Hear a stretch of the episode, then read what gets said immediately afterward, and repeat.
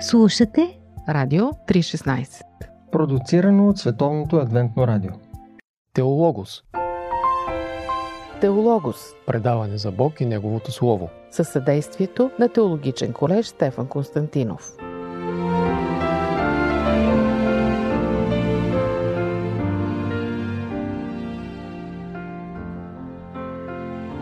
Бях на 13-14 години, когато се запитах какво е Библията. Срещах цитати от нея във филми и в книги и това ме впечатляваше. Казвах си, явно Библията е книга пълна с мъдри неща, що ми я цитира толкова много. Затова реших да си купа Библия.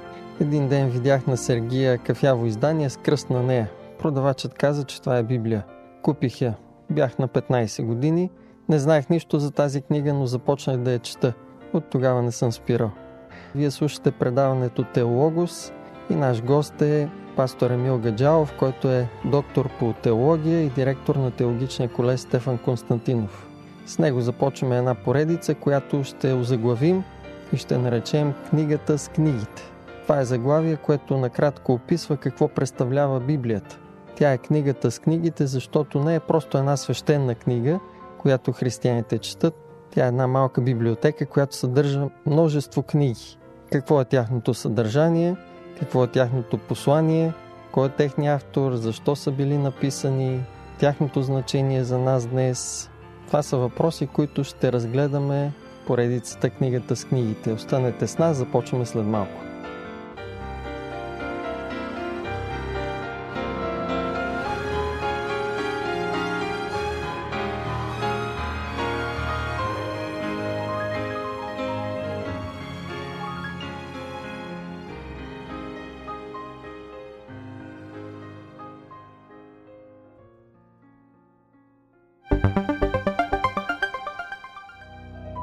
Психотерапия по учебник. Психология на взаимоотношенията.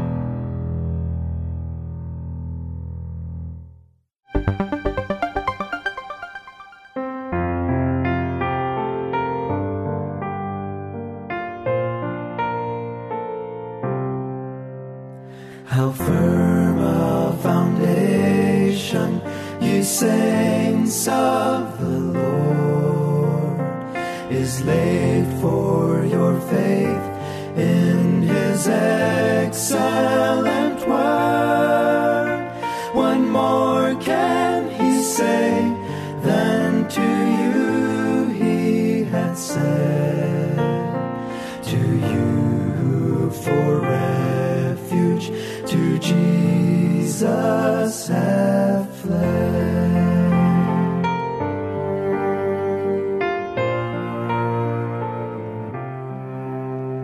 Fear not, I am with thee, oh be not dismayed, for I am thy God, and will still give thee aid. I'll strengthen thee, help thee, and cause thee to stand, upheld by my righteous omnipotent hand.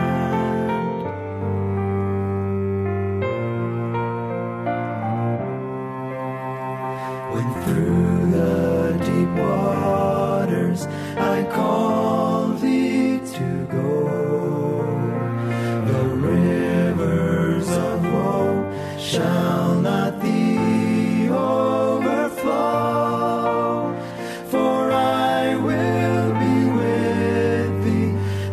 Troubles to bless and sanctify to thee thy deepest distress.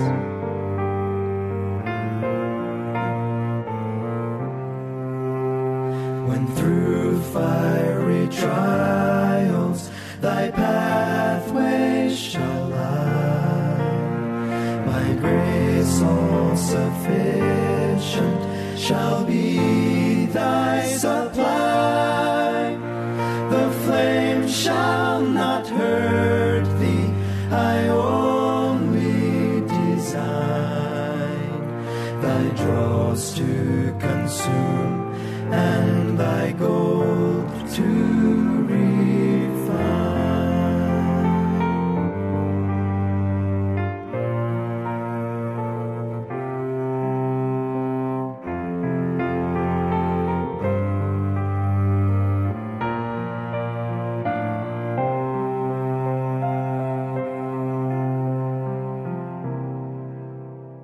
the soul that on Jesus hath leaned for repose. I will not desert to its foes. That soul, though all hell should endeavor to shake, I'll never, no, never, no, never forsake. Теологос. Скъпи слушатели, в началото на поредицата Книгата с книгите ще разгледаме Библията като цяло. С помощта на нашия гост Емил Гаджалов ще направим един кратък преглед на тази мини библиотека, наречена Библията. Казвам му добре дошъл. Добър ден и от мен на всички слушатели на радиото. И поставям първия въпрос. Какво представлява Библията, най-общо казано? Библията е голяма книга, буквално и преносно. На първо място буквално, защото нейният обем, в зависимост от формата, достига между 1300-1500 страници. Малко хора днес се захващат да четат такива големи обемни книги. Така че Библията наистина е една голяма книга.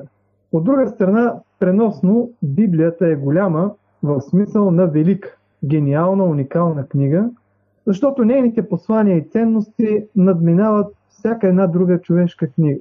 Библията не е обикновена книга, тя има в себе си божествено послание. И в този смисъл да уточним задължително, че Библията се счита за свещена книга на трите големи световни религии – християнство, мюсюлманство и юдаизъм. Това означава, че е свещена книга за над половината от населението по земята. Определено и християни, и мюсюлмани, и юдеи имат Библията като извор на своите вярвания и религиозни практики. Тя е един сериозен документ на тези три верски общности. От друга страна, когато говорим за Библията, трябва да кажем, че тя е първата печатна книга в света. През 1454-55 година немският печатар Йоханес Гутенберг отпечатва Библията. Тогава всъщност се появява и книгопечатането като техническо средство за предаване на писмени документи. От тогава насам вече над 5 века тя е най-превежданата книга в света. Можем да кажем, че Библията е преведена днес на около 2020 езика. Съществува също в безброй частични преводи, аудиопреводи, предава се също по радио, по телевизия. Съществува в аудиопреводи също и на езици, които нямат писменост. Това е много интересен момент. Хората желаят да слушат Библията, да чуят нейния глас. И това се прави чрез аудиозаписи. Да, гледах един филм за бушмените в Африка, как всъщност без да имат писменост са им записали Библията на едни малки магнетофончета с слънчеви батерии, така че да могат да си я слушат на собствен език. Съвременната техника предполага различни начини и средства за достигане на различни групи по света с тези божествени послания. Но защо е толкова ценна Библията? Кои са основанията да бъде толкова разпространявана тя? Преди всичко, Библията е книга, която носи надежда. Тя носи радост. Тя носи утеха за ония, които я четат. Няма как някой да приеме всички тия добри неща, като радост, като надежда, като спокойствие, като мир, които идват от Библията, ако не се докосне до това божествено послание. А Библията би могла да бъде намерена на някой щанд, на открит пазар, в някоя книжарница, в някоя църква. Важното е да имаме желание да достигнем до това божествено послание. Например, пророк Еремия, когато споделя своето преживяване с Божието Слово, той възкликва и казва: Господи, когато намерих Твоите думи, те ми станаха храна и Твоето Слово ми беше радост и веселие на сърцето. Когато Библията се приеме като едно лично послание до всеки човек, наистина в нея могат да бъдат открити тази радост и веселие, за които говори пророк Еремия. Достигаме до втория важен въпрос. Кой е авторът на Библията? Въпросът за авторството на Библията е сложен технически въпрос и същевременно сложен богословски въпрос, но може с няколко думи да кажем, че около 40 души участват в написването на Библията. В зависимост от историческото време, когато те пишат, някои от тях са наречени пророци, а други са наречени апостоли. Между тях има много популярни велики личности, които днес света познава, например Моисей, предводителят на еврейския народ в времето на освобождението от египетско роб. Той пише първите 5 книги на Библията. По-късно се появява цар Давид, една емблематична фигура за еврейската нация и до днес. Той пише голяма част от сборника Псалми. Можем също да споменем и цар Соломон, който пише голяма част от книгата Притчи, книгата Песен на песните и се предполага, че той е написал и книгата Еклесиаст. А какво да кажем за онези части на Библията, за които не се знае кой е техния автор? Наистина има някои части в Библията, за които не се знае кой е техния автор. Вече споменах книгата Еклесиаст, но пък нейният стил, начин на изразяване съответства до голяма степен на това, което е записано в книгата Притчи и затова редица богослови възприемат, че тя е написана от цар Соломон. Има и други части на Библията, за които не се знае кой е техният автор. Но всъщност обществото по времето, когато са били написани, е било наясно кой е техният автор, макар и той за нас да е неизвестен. Определено хората от съответната историческа епоха са приели това послание като отправено до тях и са имали доверие в този, който го е написал. Можем ли да направим и разграничение между писател и автор на Библията? Обикновено такова разграничение се прави, за да се внесе един друг метафизичен елемент. И ние говорим, че имаме библейски писатели, но автора на Библията е един и това е Бог. Същинският автор на Библията е Бог. Бог е инициаторът и вдъхновителят за написването на различните книги. Как се случва това? Бог призвава хора поред неговите критерии и ги упълномощава да бъдат негови говорители. Някои от тях оставят писмени документи, които стават част от Библията, докато други не оставят такива писмени документи, но техните послания, техни изказвания са запазени в Библията. Например, един пророк Илия, силен, мощен посланник от страна на Бога, има много силна мисия, но той не оставя никакво послание за поколенията. Но пак много от неговите думи и истории са записани. Да, библейският писател е съхранил някои от тези епизоди на пророк Илия в Библията. Има и други пророци, които служат на Бога, но не ни оставят писмен документ. Добре, правим разграничение между Бог като автор и пророците и апостолите като писатели, но как всъщност Бог е автор и как записва и дава на своите писатели посланията си, така че да бъдат записани в Библията? Въпросът за божественото вдъхновение е сложен въпрос, защото той е извън рамките на човешкия разум. Как Бог вдъхновява и как той подтиква различните негови инструменти, пророци, апостоли да пишат, това трудно можем да схванем. Но обикновено, когато разглеждаме Библията, ние виждаме, че Бог вдъхновява хора. Той им вдъхва едно желание да размишляват за това, което той е открил в природата, в различни исторически моменти, в някои събития. Размишлявайки върху тези неща, те биват подбудени от силата на Святия Дух, който ги подтиква да пишат и да предават божествените вести. Всъщност пророкът е вдъхновен да предаде големите идеи, които Бог го подтиква да напише. Това вдъхновение може да бъде също и чрез сънища или чрез някакво видение. Пророкът вижда някаква картина, която до момента не е виждал и той я предава с човешки език, с човешки израз, така че читателите или слушателите да могат да разберат това послание. Или пък директно Бог говори на пророка и той записва тези думи.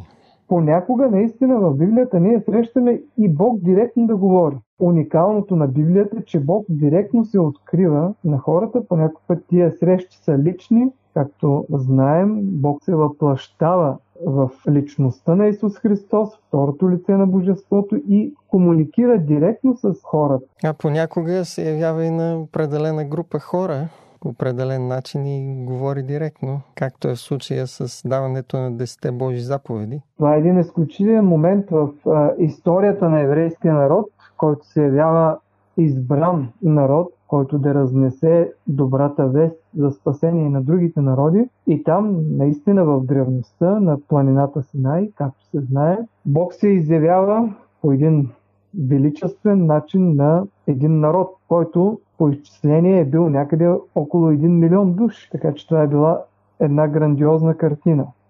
По времето на Новия Завет, апостол Петър, един от най-близките ученици на Исус, защитава библейското послание, като заявява в своето второ писмо до църквата, като казва: и това да знаете преди всичко, обръща се към вярващи хора, че никое пророчество в писанието, никое пророчество в Библията не е лично обяснение на пророка. Това не е някаква лична вест от страна на пророк, нещо, което му е хрумнало. Защото, казва апостола, никога не е идвало пророчество от човешка воля, но святите човеци са говорили от Бога, движими от Святия Дух. Фактически, Бог е този, който движи хората, който ги подтиква, който им дава просветление на ума, дава им идеите, които съответно те по-късно предават на своите съвременници. Да, и затова всъщност и апостол Павел може да напише на своя сътрудник Тимотей в писмото си до него, че всичкото писание е боговдъхновено и полезно за всички нас. Този съвет, последният, е много удачен да бъде подчертан, тъй като в Библията наистина има различни жанрове, различни епизоди, но всеки един от тях носи божествения отпечатък на вдъхновение. Благодаря ти за твоето участие. Темата е огромна. Ще продължим в втората ни част, нашето предаване, където ще разгледаме интересни въпроси, свързани с самото съдържание на книгата с книгите, на Библията, отделните книги, канона на Библията. Скъпи слушатели, слушайте ни отново в предаването Теологос и поредицата Книгата с книгите.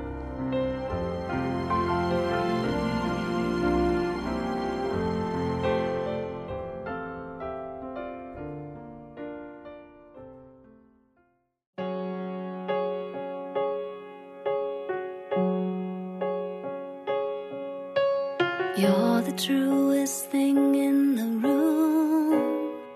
You're more solid and alive than anything I can touch or see.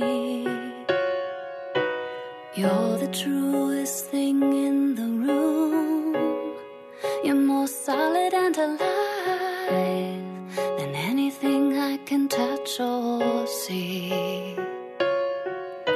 And I want my life to be shaped by you, author of life. Fill my heart and mind with you, that I might shine like a beacon in the night, that I might shine like a beacon in the night, pointing to you.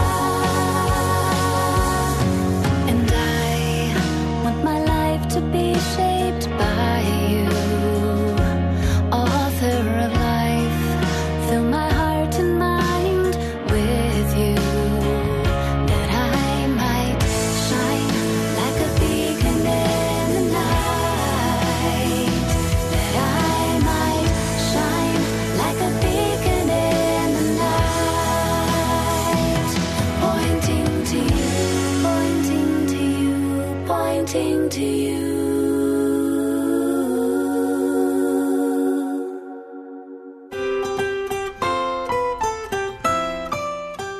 По пантофи.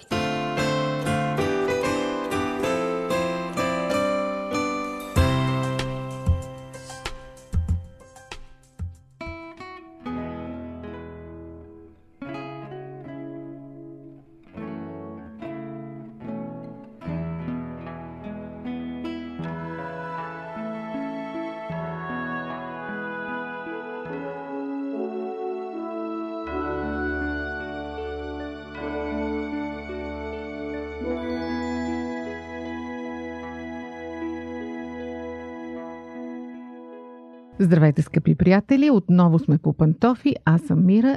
Започваме да си говорим за приятните и неприятните неща в живота на едно семейство. Днес съм избрала да си кажем няколко думи за това какво да направим, за да бъдат децата ни щастливи и да запазят щастливи спомени от своето детство.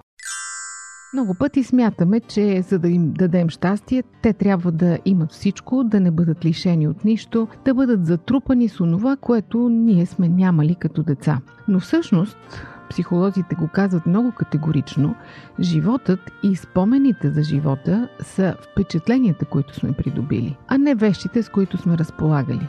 Много пъти на стари години възрастните хора са привързани към много малко предмети от живота си. Снимки, семейни, разни сантиментални предмети, които им напомнят за красиви събития от живота им и толкова. Много често ние, родителите, забравяме тази простичка и дълбока истина. Още от раждането на децата ни ги засипваме с играчки, с всякакви електронни устройства и решаваме, че това ще ги направи щастливи. Завеждаме ги на разни разорителни разходки в мола или в джъмбо. Децата са във възторг, щастливи, когато се върнат. Обаче, повярвайте, те не изпитват и 1/10 от радостта, която ще им достави едно преживяване с мама и татко. Всъщност, това, което ги е зарадвало, не са предметите, които ние сме им накупили и за които сме дали може би доста пари, а преживяването да обикалят между рафтове пълни с вълшебства заедно с мама и татко.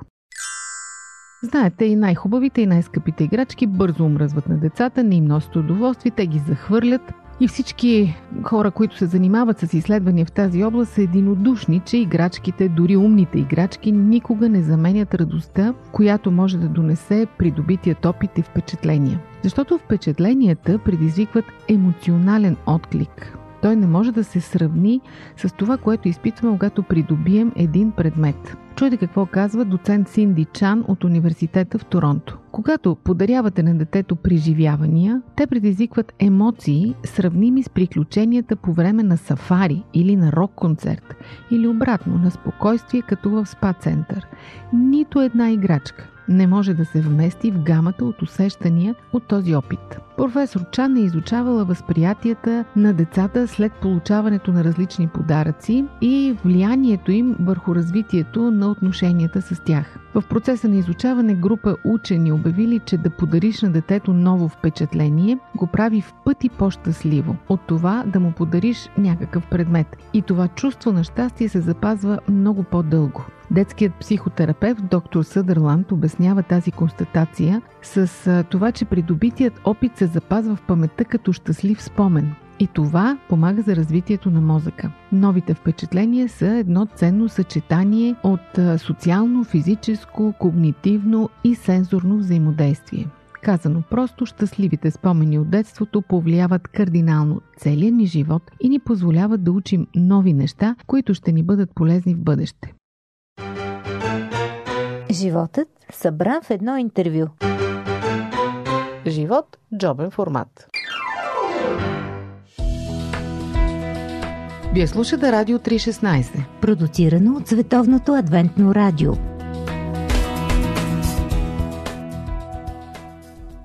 За какъв опит обаче говорим? Разбира се, не става дума за пари, още по-малко пък за много пари. Вие можете да подарите на детето си нови впечатления дори в близката квартална сладкарница. Сладоледа, който ще изядете там заедно, ще има емоционален ефект, който е сравним с приключение, в което вие, като родител, сте участвали заедно с детето. От това именно има нужда всяко хлапе. На възрастните им е трудно да повярват, но историята го доказва. Децата помнят такива приключения в сладкарниците, когато са били радостни и щастливи през целия си живот. Докато от всички подаръци, получени в детството, които наистина могат да бъдат много красиви, прекрасни, скъпи, донесени от далечни страни, те помнят 2-3 играчки, 1-2 книжки, първите моливи или пастели за рисуване. Това е. Ако не вярвате, върнете се към собственото си детство. Какво помните от тогава? Кои са най-ярките, най-радостните ви спомени? Но със сигурност обаче не сте забравили разходките, които сте правили с мама или с татко, за пица, къде сте се смели от сърце, къде татко се е закачал с сервитьора, къде е правил смешни физиономии и така нататък и така нататък. Сигурно дори ще се усмихвате, като си спомните вкуса на пастите, които сте яли заедно. Наистина, всяка семейна разходка се помни. Как татко ви учи да играете в футбол, как заедно прекарвате ваканцията си на морето, как се криете под масата и си правите къща заедно, как изрязвате смешни картинки от хартия, как украсявате елхата на Коледа заедно, как копаете дупки в двора, за да си търсите съкровища. Дори да сте израснали в небогато семейство с съвсем средни, дори ниски доходи, дори да сте имали брати и сестри и парите да са се поделяли поравно и за всички да имало по-малко, със сигурност вие си спомняте как сте импровизирали, как сте си измисляли сами игри и играчки. Така че, скъпи приятели, подарете на своите хлапета впечатления, нов опит. Не дайте да им внушавате идеята, че предметите ще ги направят щастливи. Колкото повече имат, колкото по-хубави неща имат, те ще бъдат по-щастливи. Това не е вярно, защото психотерапевтите имат доста работа точно с възрастни, които са възпитавани по този начин някога, на които е внушавано, че колкото повече имат, са по-щастливи. Когато станат големи хора, те разбират колко лъжовно е това впечатление на много висока цена. Ако можете да направите нещо, за да накарате детето си да забрави тъжните моменти, досадата, потиснатостта, направете го. Защото именно това ще го топли през целия му живот. Това ще остане живо в спомените и в сърцето му. Скъпи приятели, подарявайте на децата си впечатления и преживявания. Това ще ги направи щастливи за цял живот. Толкова от мен за днес. В Попантофи аз съм Мира. Дочуване до следващия път.